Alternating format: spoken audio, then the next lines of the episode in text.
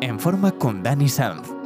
Un podcast sobre nutrición, hábitos saludables y deporte, al alcance de todos.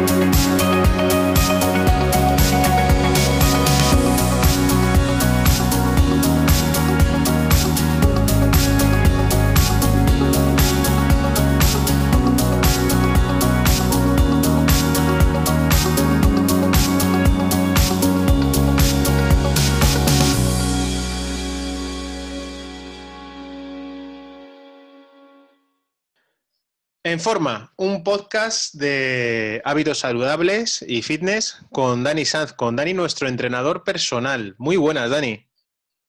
Buenos días, Javier. ¿Has descansado hoy o qué? No, muy mal, muy mal. Además nos viene que, ni al pelo para el programilla que tenemos hoy, pero, pero he descansado fatal. Yo cuando llega esta temporada, sobre todo las primeras semanas de julio, no sé si a ti te pasará lo mismo, cuando llega el calor y, bueno, también el trabajo, el cargas de trabajo y demás, pues duermo fatal, descanso, descanso fatal. Y de eso vamos a hablar hoy, Dani, del sueño y del descanso, en dos vertientes que vamos a, ver más adelante. Pero creo que, es un tema que interesa a mucha gente porque creo que hay mucha gente afectada por la, por la falta de sueño y de descanso, ¿verdad?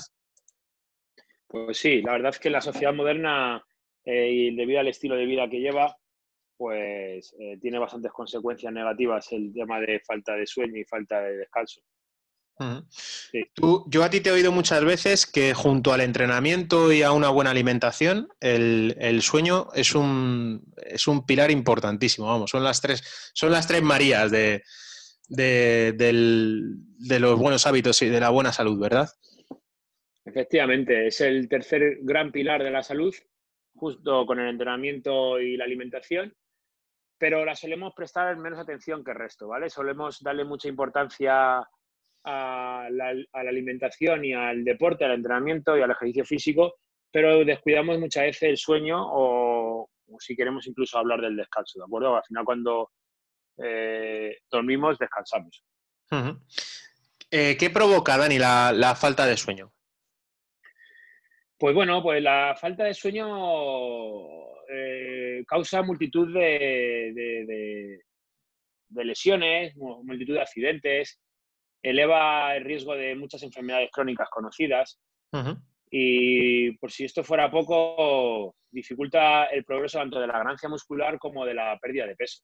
Lo de la pérdida de peso... Eh, es algo que te quería preguntar, porque muchas veces, eh, bueno, creo que lo has explicado en más de un programa, pero cuéntanos, Dani, qué es lo que pasa cuando, cuando dormimos, porque la gente dice, no, es que durmiendo ocho horas pierdes peso.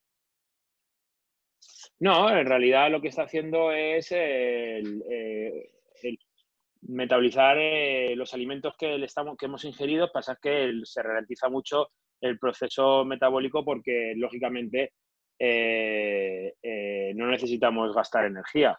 Entonces, pero ya no tiene tanto... El tema del sobrepeso o no sobrepeso muchas veces es porque el cuerpo necesita eh, asimilar lo que hemos, por así decirlo, sembrado, ¿de acuerdo? Es decir, hay que esperar para recoger lo que hemos sembrado, perdón. Entonces necesitamos, si hemos hecho ejercicio y hemos nos hemos alimentado, necesitamos de un descanso para que nuestro cuerpo identifique que hemos hecho algo bueno para él y que a cabo del tiempo, después de un proceso de asimilación y de metabolización de, tanto de, alimentos y, asimilación de ejercicio, podamos luego tener una serie de resultados. Es decir, no es nada milagroso, no es nada instantáneo. En, este, en esta vida todo lo que es de repente es sospechoso, con lo cual necesitamos siempre de un proceso de adaptación. Entonces, el descanso es algo importante, algo que no debemos descuidar y que debe de, suceder eh, de manera cíclica y, suficiente. me, alegra, me alegra que hayas aclarado este tema porque fíjate, también sabes, bueno, tú sabes mejor que nadie que en este mundo del, fitness y de la salud, pues hay, hay, muchos mitos. Entonces hay gente que se piensa que por dormir muchas horas va a perder mucho peso y se pasan todo el día hibernando como un oso y eso, y eso, y eso no es ni mucho menos, ¿verdad?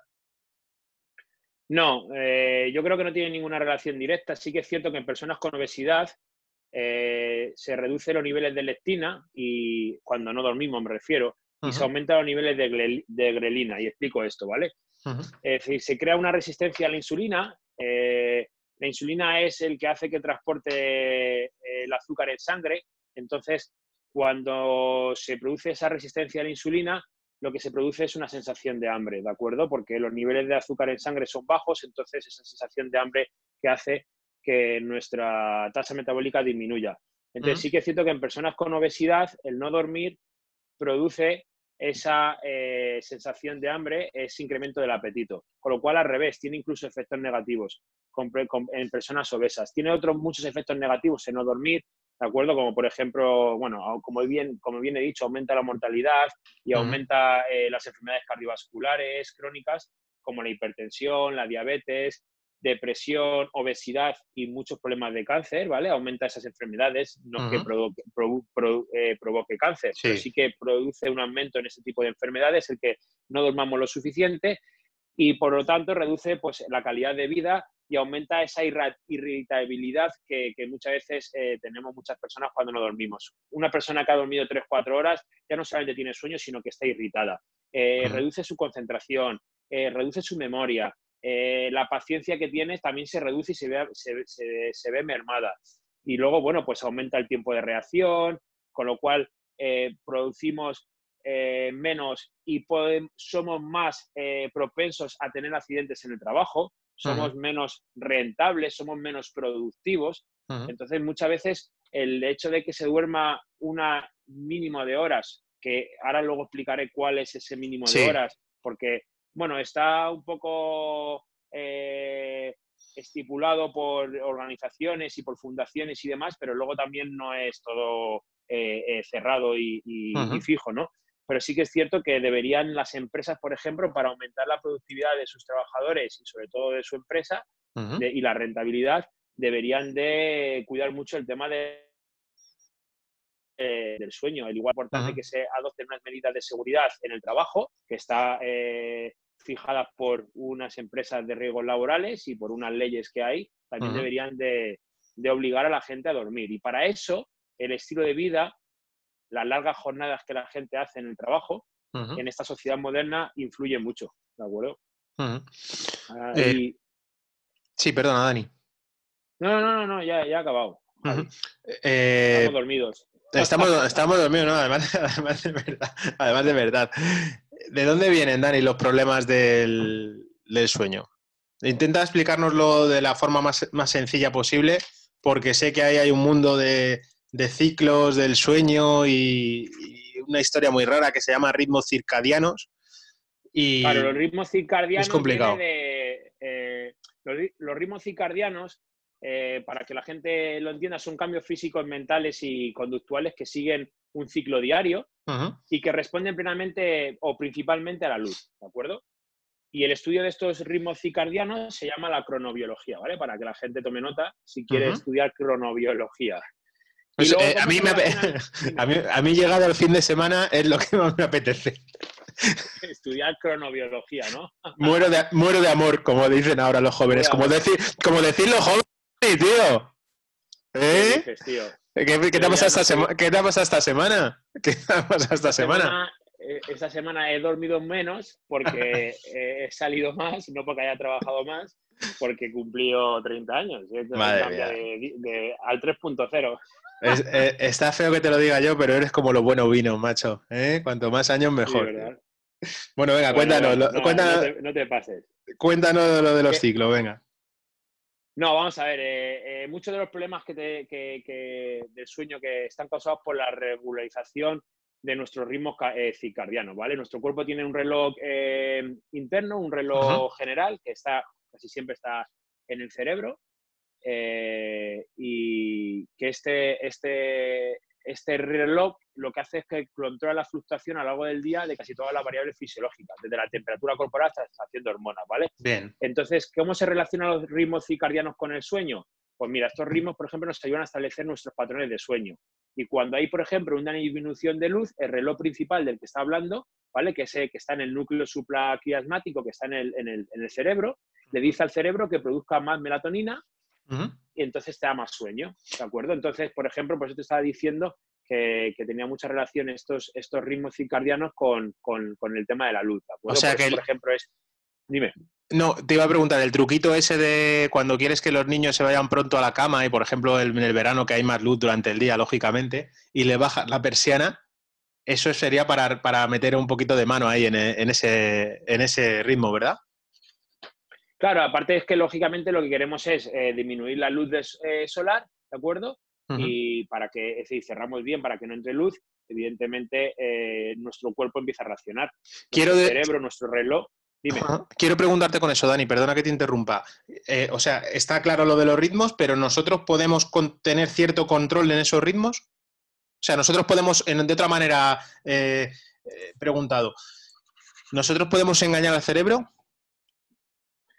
Nosotros podemos eh, eh, va, variar un poco la sincronización de esos ritmos, ¿de acuerdo? Uh -huh. Es decir, evidentemente, el sol es el sol, eh, la falta de sol va a producir que eh, se produzca a nivel cerebral eh, esa sensación de sueño porque se produce más melatonina, ¿de acuerdo? Uh -huh. por, por, lo que te he dicho de ese reloj que tenemos en nuestro cuerpo a través de una orden en, en, en el núcleo supraquiasmático produce más melatonina, pero sí que es cierto que si, por ejemplo, le reducimos ese, esa, esa, luz solar, esa luz diurna, pues podemos un poco controlar, un poco propiciar un poco el que se dé unas, unas eh, condiciones óptimas para que eh, el sueño sea, eh, o que, que, venga el sueño a nuestro, a uh -huh. nuestro organismo, ¿de acuerdo?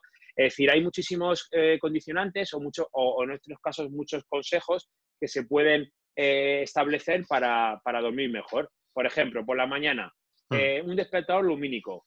Eh, es decir, vamos a evitar todo lo que sea eh, ruidos estridentes. Mejor que los despertadores convencionales, puedes utilizar uno lumínico. Uh -huh. Estos simulan el amanecer y pueden configurar sonidos naturales, ¿de acuerdo? Es decir, en vez uh -huh. de coger el típico sonido estridente sí. que tenemos en los despertadores a oscuras, pues vamos a intentar que hay despertadores súper chulos, ¿vale? Que lo que uh -huh. es que iluminan un poco la, la habitación, ¿de acuerdo? Y emiten unos sonidos naturales que hacen que no me despierte de una manera brusca, etcétera, etcétera, ¿vale? Eh, expon exponentes a la luz solar lo antes posible. La luz natural por la mañana mejora el descanso nocturno y en gran medida, ¿de acuerdo? Porque ayuda a sincronizar nuestro ritmo circadiano, ¿vale? Como Entiendo. he dicho antes, ¿de acuerdo? Uh -huh. El ejercicio es importante hacerlo. ¿Cuándo hacemos ejercicio? Pues mira, por la mañana o por la tarde. Lo que hay que evitar es hacer ejercicio por la noche, ¿de acuerdo? Vale. ¿Por qué? ¿Por, ¿Por qué hay que evitarlo? Dime. ¿Por qué hay que evitarlo? Porque, porque se eleva cortisol y porque se aumenta la temperatura corporal, ¿vale? Entonces lo que hace es que ambos, ambos componentes eh, disminuyen el, el, el, perjudican un poco el descanso. Aparte uh -huh. que nuestra actividad eh, metabólica, nuestro ritmo cardíaco, nuestra temperatura corporal aumenta, entonces si yo, por ejemplo, hago ejercicio a las 10 de la noche y me voy a acostar a las 11 y media, posiblemente la gente me, eh, me venga al día siguiente diciendo que le ha costado mucho dormir. ¿Por qué? Porque tiene una, para que te hagas una idea, es decir, tu, tu, tu cuerpo está mucho más excitado de lo normal. Uh -huh. Te necesita que, que, que, se, que, baje esas pulsaciones, que baje ese ritmo, que, que, vuelva un poco a la normalidad y para que propicie así el descanso, ¿de acuerdo? Y la, las ganas de sueño. Perfecto. Entonces, luego, por ejemplo, pues entre, las, entre la cena y el sueño, que haya un cierto tiempo, como bien ha hablado, ¿de acuerdo? Que al menos haya un par de horas, Uh -huh. eh, para que también procesemos las calorías de la, de, de la, cena, es decir, que no nos metamos en la cama con el directamente lleno, después de cenar. Uh -huh. Eso es, eso es. Y luego, sobre todo, hay una cosa súper importante que se está dando uh -huh. mucho en la sociedad actual, que es las exposiciones a la luz artificial. Y cuando digo esto, hablo un poco del tema de, de pues eso, de los, de los móviles, móviles, ¿no? Ponerse a ver las redes sociales. Y demás. Uh -huh. Claro, es decir, mucho. Eh, tiene muchísimo que ver en la falta de sueño, ¿de acuerdo? La luz azul por la noche inhibe la melatonina, que es uh -huh. la hormona del sueño, que luego hablaremos de ella, ¿vale? Que es una Bien. hormona que nuestro cuerpo produce de manera natural, entonces lo que hace es que perjudica el descanso. Uh -huh. Entonces hay muchísima gente que dice, joder, es que me cuesta dormir, me cuesta dormir, me cuesta dormirme, y joder, pero si tenía un sueño de la hostia, pero me cuesta mucho dormirme. ¿Pero por qué? Pues porque según te metes en la cama, te coges el móvil y el móvil, esa luz artificial, esa luz azul, ¿vale? Que produce el móvil, ¿de acuerdo? Por eso hay muchos móviles que bajan un poco el tono, eh, que, no es que favorezcan el sueño, sino que disminuyen un poco esa eh, falta de sueño que produce esa luz azul de lo que hablamos, ¿vale? Perfecto. Y luego también yo siempre aconsejo a la gente que tiene problemas de, sueño que, tenga su propio ritual, ¿de acuerdo? O yo que sé, pues que escriban un diario, que lea 5 o 10 minutos antes de acostarse, que, se, Yo siempre, por ejemplo, me gusta ducharme porque al ducharme antes de dormir lo que hago es que eh, eh, la temperatura de mi cuerpo se va al exterior y entonces lo que hace es que produce un poquito más eh, eh, eh, sueño. no que sé, decir, yo por ejemplo también es cierto que hay veces cuando a lo mejor estoy muy excitado o, estoy muy alterado, el día ha sido muy cargado de, tensión y de estrés, lo que hago es meditar 10 minutos antes de, de, acostarme. La meditación, el mindfulness, ¿de acuerdo? Que un día hablaremos de... La meditación tenemos, tenemos que hablar de eso, Dani, porque últimamente estás un poco enganchado, me parece a mí, o, interpreto que estás un poco enganchado y me, a mí me ha picado siempre la curiosidad de ese tema, pero nunca he tenido la capacidad suficiente de, de concentración o quizás la, la valentía, ¿no? Porque también entiendo que hay que ser valiente para enfrentarse a una, a una meditación. No sé, no sé muy bien en lo que, en lo que consiste, pero nunca, nunca he podido. Y, la gente que lo ha probado siempre me ha hablado maravillas, macho, de, como técnica de relajación incluso, ¿sabes? Mira, la meditación, básicamente, eh, bueno, yo soy un, novato eh, en la meditación y en el mindfulness. Sí es cierto que debido a, pues un poco a la situación personal a la que me he enfrentado los últimos 8 o 9 años, muchísima carga laboral y muchísimo estrés diario. Y hablar del estrés, que lo estuvimos el otro día hablando con José Luis Sordo y hablaremos más adelante, pues produce muchísimos problemas a nivel general en nuestra salud.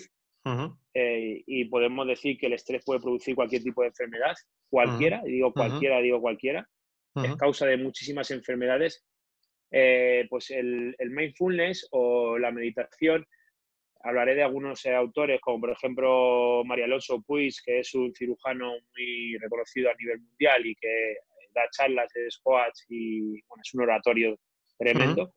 Habla mucho del mindfulness como una de las estrategias para reducir muchos problemas a nivel corporal y sobre todo a nivel cerebral y tiene evidencias científicas muy elaboradas, ¿de acuerdo? Entonces el, el mindfulness básicamente es un poco cuando tenemos un poco eh, nuestra mente agitada, eh, un poco clarificarla, para ver un poco las cosas más claras. Ser consciente de nosotros mismos, intentar pues, eh, ser consciente a nivel corporal de nuestra respiración, de nuestro cuerpo, cómo actúa en ese momento, el aquí y el ahora, e intentar evitar la fluctuación de millones de emociones y pensamientos que nos pasan por la cabeza.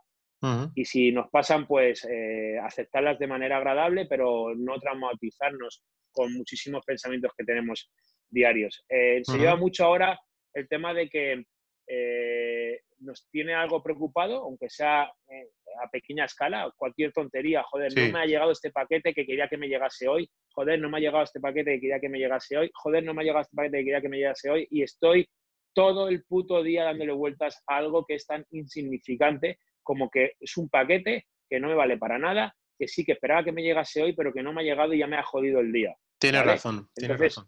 Muchas veces eh, hay que intentar, eh, eh, pues eso, filtrar un poco y, ver qué es lo que es importante realmente y lo que no. Entonces, un poco ser consciente de nuestro propio cuerpo, de las sensaciones diarias y el mindfulness se practica de manera muy sencilla hay ahora mogollón de eh, vídeos y audios que te guían para que no seas tú el que realice de manera libre eh, este tipo de meditación.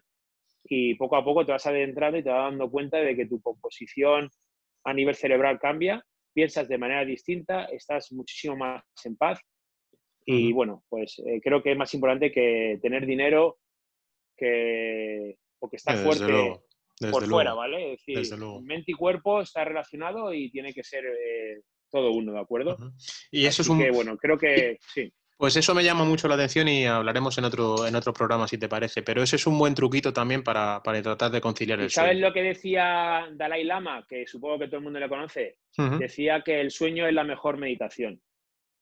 Entonces, hablando del sueño, que creo que viene al hilo, es, es, la mejor meditación, y eso no lo digo yo, lo dice Dalai Lama, que creo que, que, es súper importante. Y luego también hay otra escritora que además el otro día estuve escuchando, eh, eh, leyendo cosas de ella, que es una escritora checa que se llama María Benever, que decía que en la juventud aprendemos y en la madurez entendemos.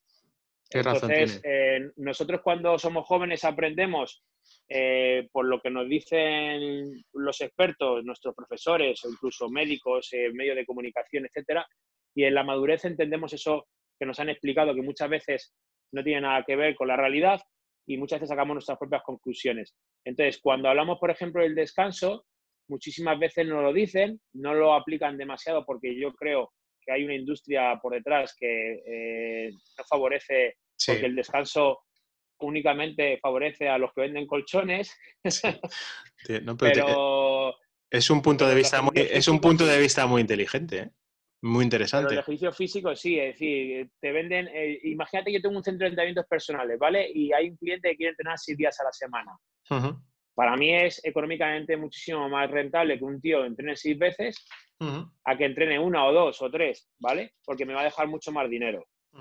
Pero si yo soy inteligente y miro a largo plazo, y luego soy sensato con mis conocimientos, sé que si entrenas seis días a la semana posiblemente no vayamos a conseguir los objetivos que nos hemos planteado, con lo cual a largo plazo me estoy tirando piedras sobre mi propio tejado. Entonces, yo a un cliente le tengo que vender que el descanso es importante y que si él quiere entrenar seis días a la semana, que no tiene por qué entrenar seis días a la semana. O sea, no es que no tenga, él puede hacerlo con lo que quiera, pero que no, va a, no, va a tener ningún beneficio a contra de lo que él crea que es que sí va a tener beneficios, ¿de acuerdo? Fíjate. Mi... seis días. Dime. No, no, perdona, sí. Perdóname. Sigue, sigue, sigue, te he interrumpido yo, sigue. Que digo que hay gente que piensa que entrenar seis días a la semana es eh, lo que le va a crear, lo que le va, lo que le va a hacer más fuerte, lo que le va a hacer ganar más músculo, y cuando se da cuenta, que es cuando llegan a mí o a cualquier otro eh, eh, profesional del área, que dice, joder, es que llevo un año que no, que ni para adelante ni para atrás. Y digo, ¿y me puedes explicar por qué? Digo, pues no sé, venga, cuéntame tú qué es lo que, es lo que haces. Y, le digo, pues mira, entreno tanto. Y es cuando yo cojo y le digo, entonces el ejercicio es bueno o es malo para el cuerpo. Y, ellos me dicen, no, coño, el ejercicio es bueno. Le digo yo, pues no, el ejercicio es malo. Y entonces quedan asombrados, ¿no? Y es cuando yo les explico el tema de, las roturas musculares, los micro desgarros en el tejido conectivo y conjuntivo, y las fracturas en los cuerpos articulares, y entonces es cuando parece que entienden que, lo del, que el ejercicio físico es malo. Y yo digo, acto seguido, que, es, que es un mal necesario, ¿de acuerdo? Es decir, eso malo es un mal necesario. Pero que por ser una agresión para el cuerpo, porque al fin y al cabo el ejercicio físico es una agresión para el cuerpo, ha de llevarse con muchísimo cuidado. Es decir, y cuando digo hace muchísimo cuidado, entre comillas, pongo planificación en el cliente. Le digo, escucha, es una agresión para el cuerpo, hay que llevarlo con muchísimo cuidado, hay que llevarlo planificado y cuando la gente comprende e interioriza esta verdad, es cuando comienza realmente a ser consciente de la importancia de la alimentación y sobre todo del descanso, ¿vale? ¿De acuerdo? Y no solo del entrenamiento, que es lo que se piensa que es lo único que vale. Es que me alegra mucho que hayas pegado ese pequeño salto porque te, te iba a llevar yo hasta ahí, ¿no? Tenía pensado hablar también del descanso en el, en el, fitness, porque hasta ahora esta parte del podcast hemos estado hablando de lo que es el descanso, yo creo, más enfocado de cara al sueño, y te iba a preguntar por el descanso en el fitness. Y sí que es verdad que yo creo que hay que entenderlo, como bien dices, como todo un conjunto, y lo hemos hablado al inicio del programa, la alimentación, el entrenamiento y, por supuesto, el descanso. Lo que puede provocarnos el no descansar suficiente, pues lo acabas, lo acabas de decir. Eh, lesiones, eh, sobre, también un sobreentrenamiento, que hablaremos otro día si te parece de sobreentrenamiento, que yo creo que es un mal que tiene mucha gente. Yo creo que es un mal que tiene mucha gente. Ese estancamiento del que hablabas tú antes también lo puede provocar. Y más o menos normal, Dani, por hacerme una idea, o por hacernos una idea, para que nuestros oyentes hagan una idea. Lo normal, ¿cuántos días a la semana eh, hay que, hay que descansar de, un entrenamiento? Para una persona normal, un nivel intermedio, por ejemplo. Es que sabes lo que pasa, que muchísima gente, es que no te quiero dar una, no te quiero dar una cifra, ¿de acuerdo? Porque depende de mucho de, cada individuo. Entonces, me acuerdo que uno de los podcasts, cuando hablábamos de running y demás, y hablé de los principios del entrenamiento, que eran la especificación, la individualización, la supercompensación.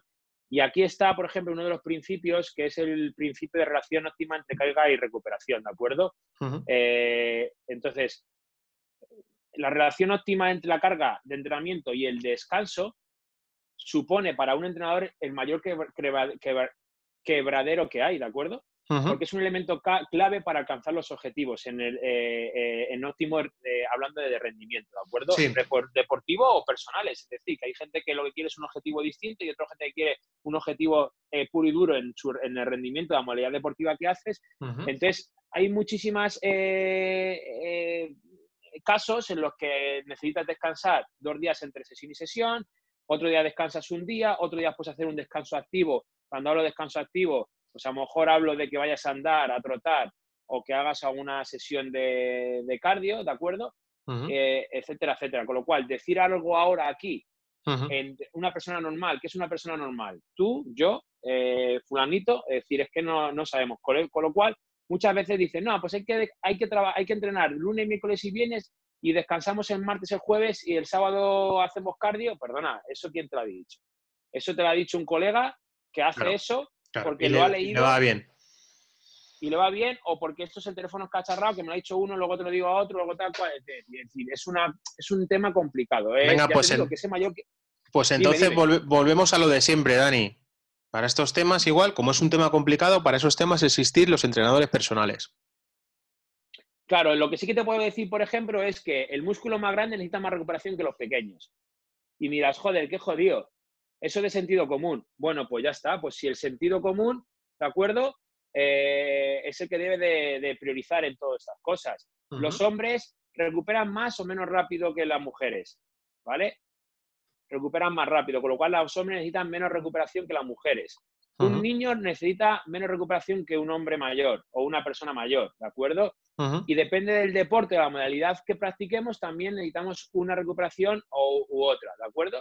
Pero eso dices tú, joder, esto es sentido común. Ahora lo que te necesitas es que un experto o un profesional te diga, ¿vale? ¿Qué es lo que tienes que hacer?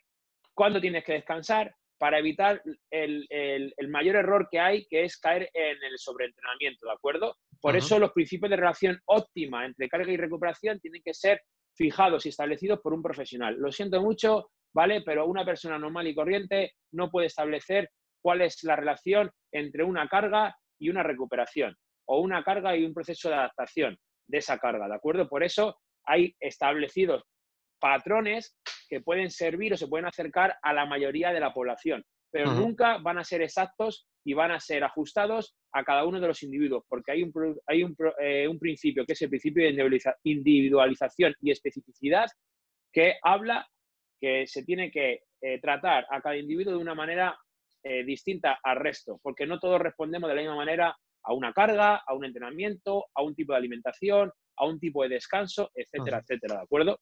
Me parece fenomenal, me parece súper sensato y desde aquí, una vez más, cuerpo solamente tenemos uno.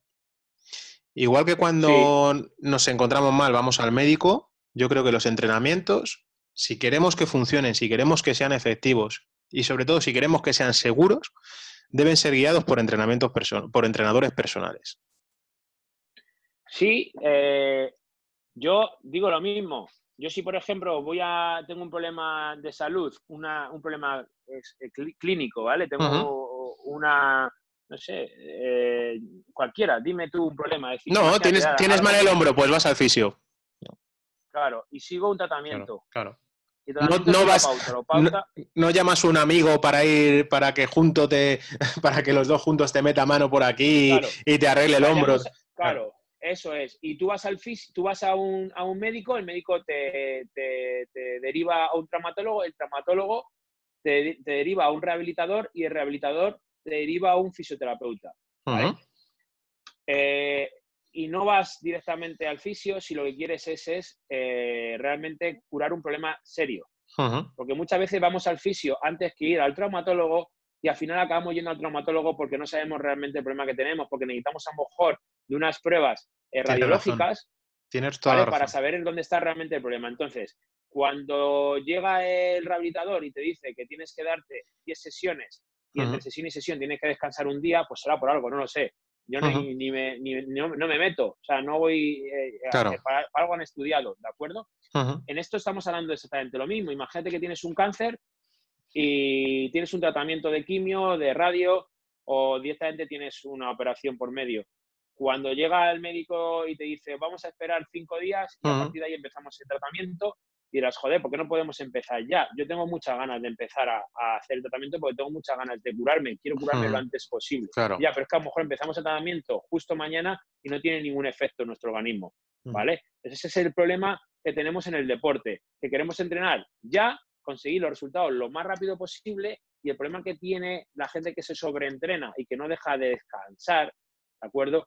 Es porque el ejercicio físico tiene un efecto en nuestro cuerpo liberador, crear felicidad, eh, elimina estrés. Y eso mucha gente lo necesita y se engancha. Entonces, no sabe estar sin hacer ejercicio. Pues me le pasa a mucha gente, de hecho me ha pasado a mí. es decir, tengo que, mover, tengo que hacer ejercicio y pegarme unas palizas de la hostia para sentirme bien después del ejercicio. Y es una puta droga que hay que gestionarla. ¿De acuerdo? Que al igual que es malo fumar y beber, también es malo hacer ejercicio de manera eh, excesiva, de manera compulsiva. Es que hay gente que hace de manera compulsiva. Y te voy a apuntar, de esa droga, igual que de todas, ¿se sale? Y no quiere decir que tengas un peor cuerpo ni que estés peor de salud. Porque, por ejemplo, en, tu caso, tú tuviste un parón forzoso, eras una persona, bueno, todo el mundo que te conoce sabe lo que entrenabas tú y, la cantidad de ejercicio que hacías y lo que suponía el ejercicio para, para tu vida diaria tuviste que parar y, mírate ahora, como tú bien has dicho. O sea, el cuerpo macho sigue, sigue estando un cuerpo estupendo, sigues teniendo una salud de hierro y mentalmente muchísimo más fuerte que antes, ¿verdad mentira? Claro, ¿de qué te sirve? Pero claro, el problema está en que yo paré porque me obligó el cuerpo, porque no supe gestionar bien el descanso. Pero una cosa, Dani, dime. Lo dicen por ahí, es verdad. El cuerpo también llega un momento que dice para. El propio cuerpo te avisa. Sí, sí, pero que, pero no tiene que avisar el cuerpo. Que tenemos que ser conscientes de que es como el que dice, joder, fumo mucho, mucho, mucho, mucho, para de fumar. ¿Y quién, quién, quién es el que te hace para de fumar? ¿Tu conciencia y tu sentido común que sabe que es malo y que a la larga te va a perjudicar? ¿O cuando te llegas al médico y te dice, macho, tienes un cáncer de pulmón? O te da un ictus o te da un infarto y al final te dice el médico, escucha, tienes que dejar de fumar porque esto que te acaba de pasar es producido por el, tabaco. Entonces, tampoco tenemos que llegar a ese extremo. Y lo digo yo, y como yo soy un profesional que vendo consejos, que muchas veces para mí no tengo, pero también te digo que desde la experiencia eh, te puedo hablar con mayor certeza que no desde el conocimiento, ¿vale? Te hablo desde el conocimiento, que es lo que he estudiado, y te hablo de la experiencia, que es lo que he vivido. Entonces te digo que por favor, los oyentes que estén escuchando este podcast, que ojalá cada vez sean más, descansar. ¿Cuánto descanso? Pues lo que un experto o un profesional del área te paute, ¿de acuerdo? En función a lo que quieras conseguir y al ejercicio que quieras realizar. Y por favor, no quiero decir ahora, no, pues es que he oído en el podcast que hay que descansar entre grupo muscular y grupo muscular, hay que dejarlo un día. Bueno, sí o no, o hay que dejarle dos, o hay que dejarle tres, o a lo mejor puedes entrenar por la mañana y por la tarde. Depende, depende cómo entrenes también ese grupo muscular, depende con quién lo entrenes, claro, lógicamente. claro, depende con qué carga, depende de muchas cosas. Entonces, joder, es que ahora mismo hablar y decir que esta rutina es la mejor para que se te pongan unos glúteos de la hostia o un abdomen eh, perfecto, pues es un error, ¿vale? Es un error. ¿Por qué? Porque luego la gente viene diciendo, joder, es que yo he hecho esta rutina en la que me has vendido que iba a conseguir un six pack de la leche y resulta que llevo aquí eh, seis meses trabajando con tus rutinas y no he conseguido esos abdominales perfectos. Joder, pues a lo mejor es que te falta alimentación o estás haciendo eh, eh, los ejercicios mal o no estás descansando perfectamente como deberías descansar, ¿de acuerdo? Entonces, bueno, al final esto implica muchísimos factores que hay que tenerlos en cuenta, ¿de acuerdo? bueno, eh, yo siempre digo lo mismo, que el sentido común muchas veces hay que utilizarlo, o casi siempre, por no decirlo siempre. Perfecto. Y ahora viene la pregunta de millón, y lo vamos a, lo vamos a relacionar con esto último que, nos has dicho. Venga. Ahora, la gente... Entramos, ¿eh? Entramos en pánico, macho, porque nos vamos de vacaciones, quien se puede ir de vacaciones, 15 días por delante, y hay gente que 15 días sin un gimnasio se muere o le entra un ataque de, conciencia tremendo de que, joder, voy a estar 15 días sin entrenar, sin tocar un hierro, tal, no sé qué. A ver, Dani, para esa gente, ¿qué tenemos que decirle? Vamos a ver, si dejas de entrenar un día no pasa nada, para los obsesivos por el entrenamiento. Si dejas de entrenar dos días no pasa nada. Si dejas de entrenar más de un día y menos de una semana, posiblemente no es que no pase nada, sino que tengas beneficios corporales, ¿de acuerdo? El problema que yo tengo en mi estudio, en mi gimnasio, a lo largo de mi vida profesional como entrenador ha sido que llega la época de verano y la gente para porque evidentemente no tiene la opción de hacer ejercicio porque se va con la familia, porque donde se va a veranear no tiene la posibilidad de verme, porque no voy a ir con ellos a veranear, o porque no haya gimnasio y demás. Entonces, paran. Y cuando paran, aunque dicen que paran para un mes, normalmente el 50% de esa gente paran para tres meses y vuelven mucho más tarde. En algunos casos paran para siempre, durante un larguísimo periodo, es decir, han pasado de ser una persona activa físicamente a ser sedentaria. Lo que hay que evitar es llegar a producirse un sedentarismo. ¿De acuerdo? Entonces, ¿qué pasa si paro, por ejemplo, durante un mes? Pues que vas a perder flexibilidad, que vas a perder masa muscular, que vas a aumentar el nivel de grasa, que te vas a ver más estresado, que vas a tener problemas para conciliar el sueño. Eh, yo que sé, que incluso que tu metabolismo va a ser mucho más lento. Lo que primero produce nuestro cuerpo cuando paramos es el ritmo cardíaco aumenta entre 1 y 4 pulsaciones por minuto. Fíjate qué curioso. Es decir, si tú, por ejemplo, paras un mes sin entrenar, lo primero que vas a notar es, si tuviésemos un medidor de pulsaciones, que nuestro ritmo cardíaco se, se, aumenta, ¿de acuerdo? Entonces, en vez de en nuestro corazón al final a nivel cardiovascular lo que hacemos es trabajar nuestro corazón. Si te acuerdas de Miguel Indurain, Miguel Indurain tenía 36 pulsaciones en reposo. Sí, sí, ¿de acuerdo? Eso significa que tiene un corazón muy grande, hablando de una persona sana, ¿vale? Que luego también hay gente que puede tener 36 pulsaciones, pero si no es porque si no tiene una enfermedad, claro. Tendrá una enfermedad que haya que tratar. Pero si una persona sana es capaz de eh, mover el corazón 36 veces en un minuto, es porque ese corazón está fuerte.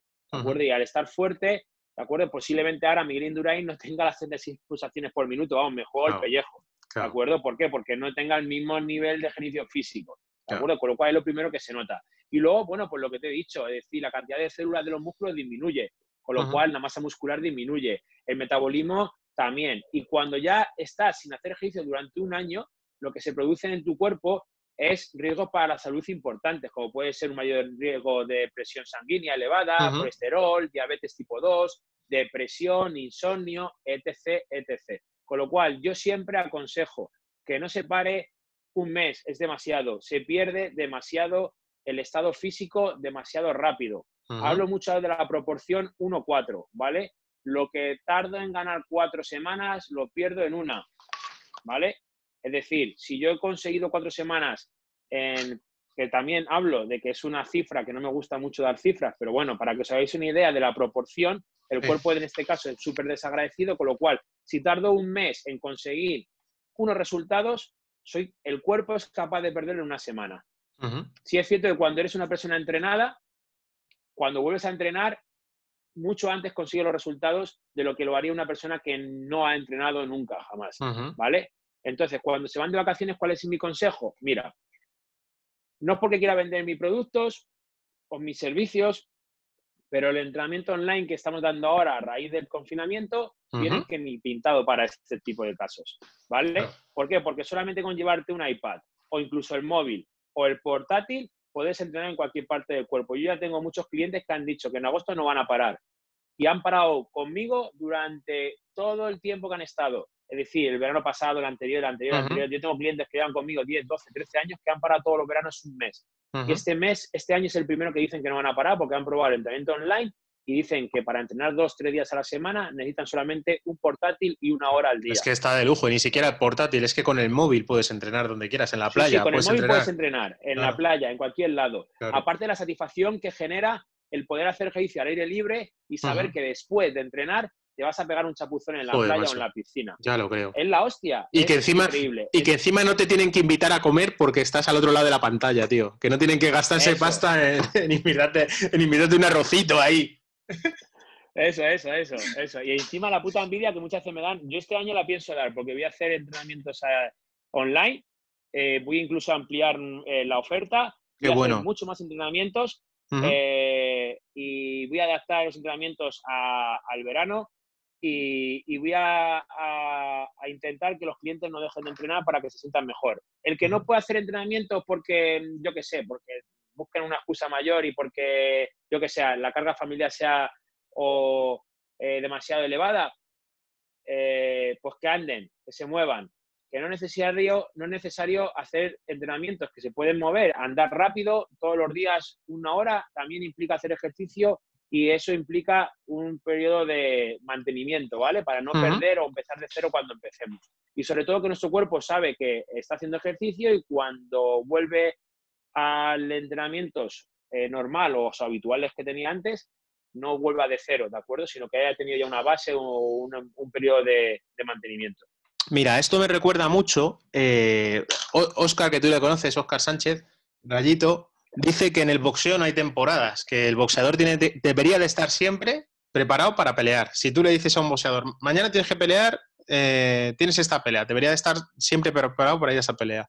Lo mismo pasa con el cuerpo. Sí, aquí, no hay, Javi, aquí no hay temporadas, macho. O sea, el cuerpo tiene que estar Yo bien creo que sí. siempre.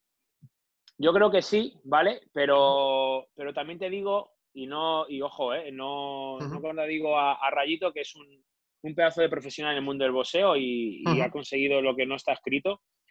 Pero sí que es cierto que hay muchas veces que a nivel mental el entrenamiento o el tipo de entrenamiento que hagas para cualquier tipo de deporte debería de reducirse, porque a nivel mental tu cuerpo tiene que resetear, ¿de acuerdo?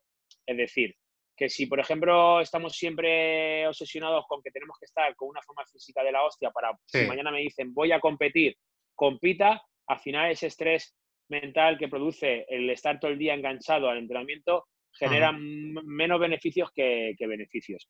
Entonces, eh, sí que es cierto que hay que veces que hay que desconectar, ¿de acuerdo? Pero hay que desconectar moviéndonos. Y con cabeza, claro no que sí. se- eh, eso es, eso es, ¿vale? Porque al final lo que pretendemos, por ejemplo, gente en temporada, gente que hace triatlón, que es un deporte muy exigente a nivel físico, eh, tiene una planificación con el menor descanso posible que yo conozco, ¿de acuerdo? Eh, en la facultad había un profesor de triatlón, eh, un entrenador de triatlón, pero que nos daba triatlón en la facultad. Y, y- y la planificación es que asustaba, asustaba. O sea, era la hostia. De hecho, Claro. eh, no podían ni ponerse malos. O sea, no se contemplaba el hecho de que una persona cogiese una gripe y estuviese una semana parada. Y tenían de descanso una semana. Al final, eh, la vida de esos deportistas, imagínate de lo corta que es. ¿Por qué? Porque Ujú. evidentemente no se puede alargar y Eso, mantener en claro, el claro. tiempo ese tipo de, de planificación a nivel de entrenamiento. Entonces, muchas veces, joder, necesita esa persona liberar en cuerpo y mente un poco ese, esa carga de entrenamiento que has venido sufriendo durante mucho tiempo, ¿vale? Ujú. Perfecto. Por eso también son necesarias las, las vacaciones. Eh, los que tenéis niños os va a sonar esto, os va a sonar un ejemplo muy, muy parecido, pero yo creo que va como anilla al dedo. A los niños muchas veces ahora acaban el colegio, este año ha sido un poco especial, pero acaban el colegio y los padres nos volvemos locos para que sigan haciendo cosas, para que... No, hay que comprarle un... Antes era vacaciones Santillana, Dani, ahora no sé cómo será. Hay que comprar unos cuadernos, Joder, tal sí, sí, me acuerdo. para que hagan historias, tal, no sé qué, no, tranquilos. O sea, los niños también necesitan descansar. Pues aquí lo mismo, ¿verdad, Dani? Tranquilos. Vamos, a, vamos a descansar, es. vamos a disfrutar de nuestra familia estas vacaciones. No vamos a dejar de hacer ejercicio porque ahora con las nuevas tecnologías y, y Dani ofrece un producto muy interesante que, por cierto, me regañaron el otro día, macho, en mi oficina, porque son seguidores del podcast y dice, vale, sí, me dice Virginia, que no sé si la llegaste a conocer o tú la conoces. Bueno, Virginia es la chica de, de administración de la He oído oficina. hablar de ella. Sí, y me dice que, joder, que claro, que hablamos mucho tal, no sé qué, pero, pero joder, que no decimos cómo contactar con Dani para, para, para hablar con él, ¿sabes? No sé con qué propósito querrá hablar contigo, pero bueno, vamos a, vamos a, Le has dicho que me tiene que llamar de 1 a 5 de la mañana, que es cuando estoy disponible, ¿no? Efectivamente, efectivamente. Pero venga, Dani, los oyentes, a ver, ¿cómo pueden contactar contigo para, para ese entrenamiento eh, online o incluso entrenamiento presencial que ya, que ya estás haciendo y demás? A ver cómo lo pueden hacer. Bueno, Pues en redes sociales cuelgo, cuelgo historias, eh, eh, pero bueno, evidentemente, como te he dicho, al final son muy genéricas, que no quiero que nadie se haga, que, se haga acopio a ellas, porque luego al final es, cada uno es un mundo. Eh, Daniel Electrofitness es nuestro Instagram. Dani Sanz Móstoles es nuestro, nuestro Facebook. Perfecto. Y luego www.danisanzentrenadorpersonal.com, nuestra, nuestra página web. Nuestro correo info arroba Sanz, entrenador personal. Y luego mi teléfono es el 609 90 47 59. Vía WhatsApp eh, contesto y al día más. Estoy al móvil. Pues ahí tengo que empezar a dejar de hacer. Bueno, por la noche sabes que no. Bueno, para acabar, eh, a ver, sé que no te gusta, hemos hablado del sueño, hemos hablado del descanso, hemos hablado del descanso en el fitness, yo creo que ha quedado un, programa una vez más lleno de sentido común, que es lo que me gusta de hablar contigo. Y, sobre todo también los consejos que ofrecemos, que yo creo que, a la gente les viene, le viene muy bien. Sé que no te gusta tocar el tema de la suplementación, pero para dormir, ¿hay algún suplemento que digas tú, venga, esto sí, esto sí es, sí, sí merece la pena? Uf, eh, eh, dímelo tú, que tú sabes. Venga. Mira, tú yo. sabes que el otro día estuvimos hablando. Dímelo tú. Yo, por ejemplo, la melatonina es la más famosa de todas. Mira, la, melatonina es, buena. Es hormona que genera. pero eso es como, como última estancia. Luego hay otras cosas que el otro día tú y yo estuvimos hablando, además te lo, comentamos juntos, y, hay suplementos que pueden mejorar tus hábitos de sueño, sin llegar a una hormona que produce tu cuerpo, que es la melatonina, pero hay otras cosas. Venga, dime. Efectivamente, mira, eh, muy manido ya, pero yo creo que funciona el tema de las infusiones. Eso es. Tema de las infusiones. Muy clásico, pero funciona, ¿eh? Efectivamente, manzanilla, por ejemplo, o, valeriana, si queremos pegarnos un, una cosa un poquito más fuerte. Pero yo creo que funciona, ¿verdad? Y bueno, y funciona y tiene muchos beneficios, que no solamente es para, dormir, sino que tiene muchos beneficios para la salud. El magnesio, también el magnesio, pues no viene, no viene mal ¿eh? y facilita el, conciliar el, sueño.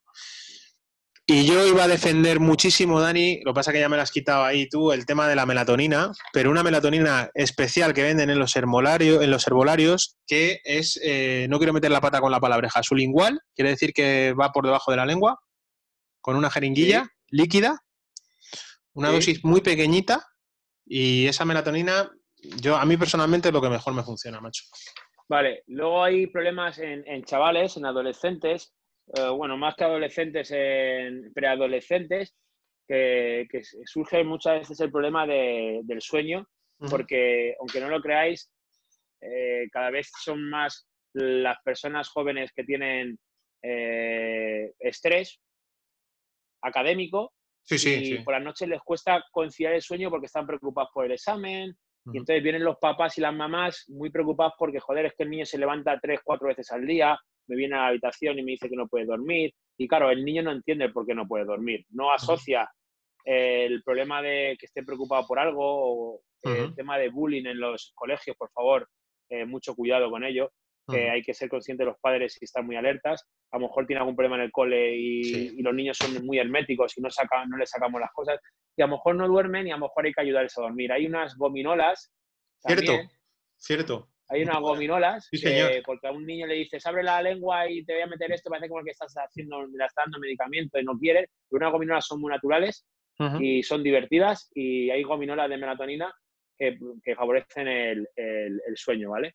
Sí, señor. Al final es, pero sí que es cierto que cuando le damos la melatonina a una persona eh, cuidado que no sea de manera permanente, dosis pequeñas, un miligramo, por ejemplo, durante Eso días, a ver qué efecto tiene. Muy pequeñito y, no siempre, ¿eh? o sea, no todos los días, si no, no te vale de nada. Claro, y luego lo que tú has dicho, magnesio, la glicina, el triptofano, eh, son componentes que pueden facilitar eh, el descanso y el sueño, ¿de acuerdo? Eh, el magnesio, como tú has dicho, es un, tiene un efecto calmante en el sistema nervioso, entonces eso al final favorece el descanso y el sueño.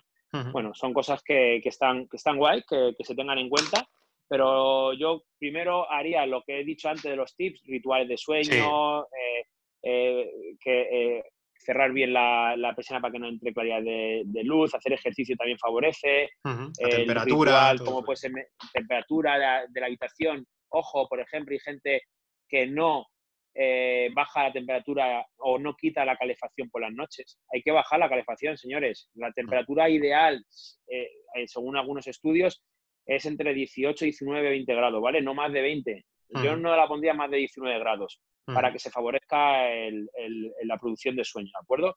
Y ujú. muchas más cosas que el que quiera que me escriba o me llame y, y hablamos tranquilamente de ello si tiene algún problema.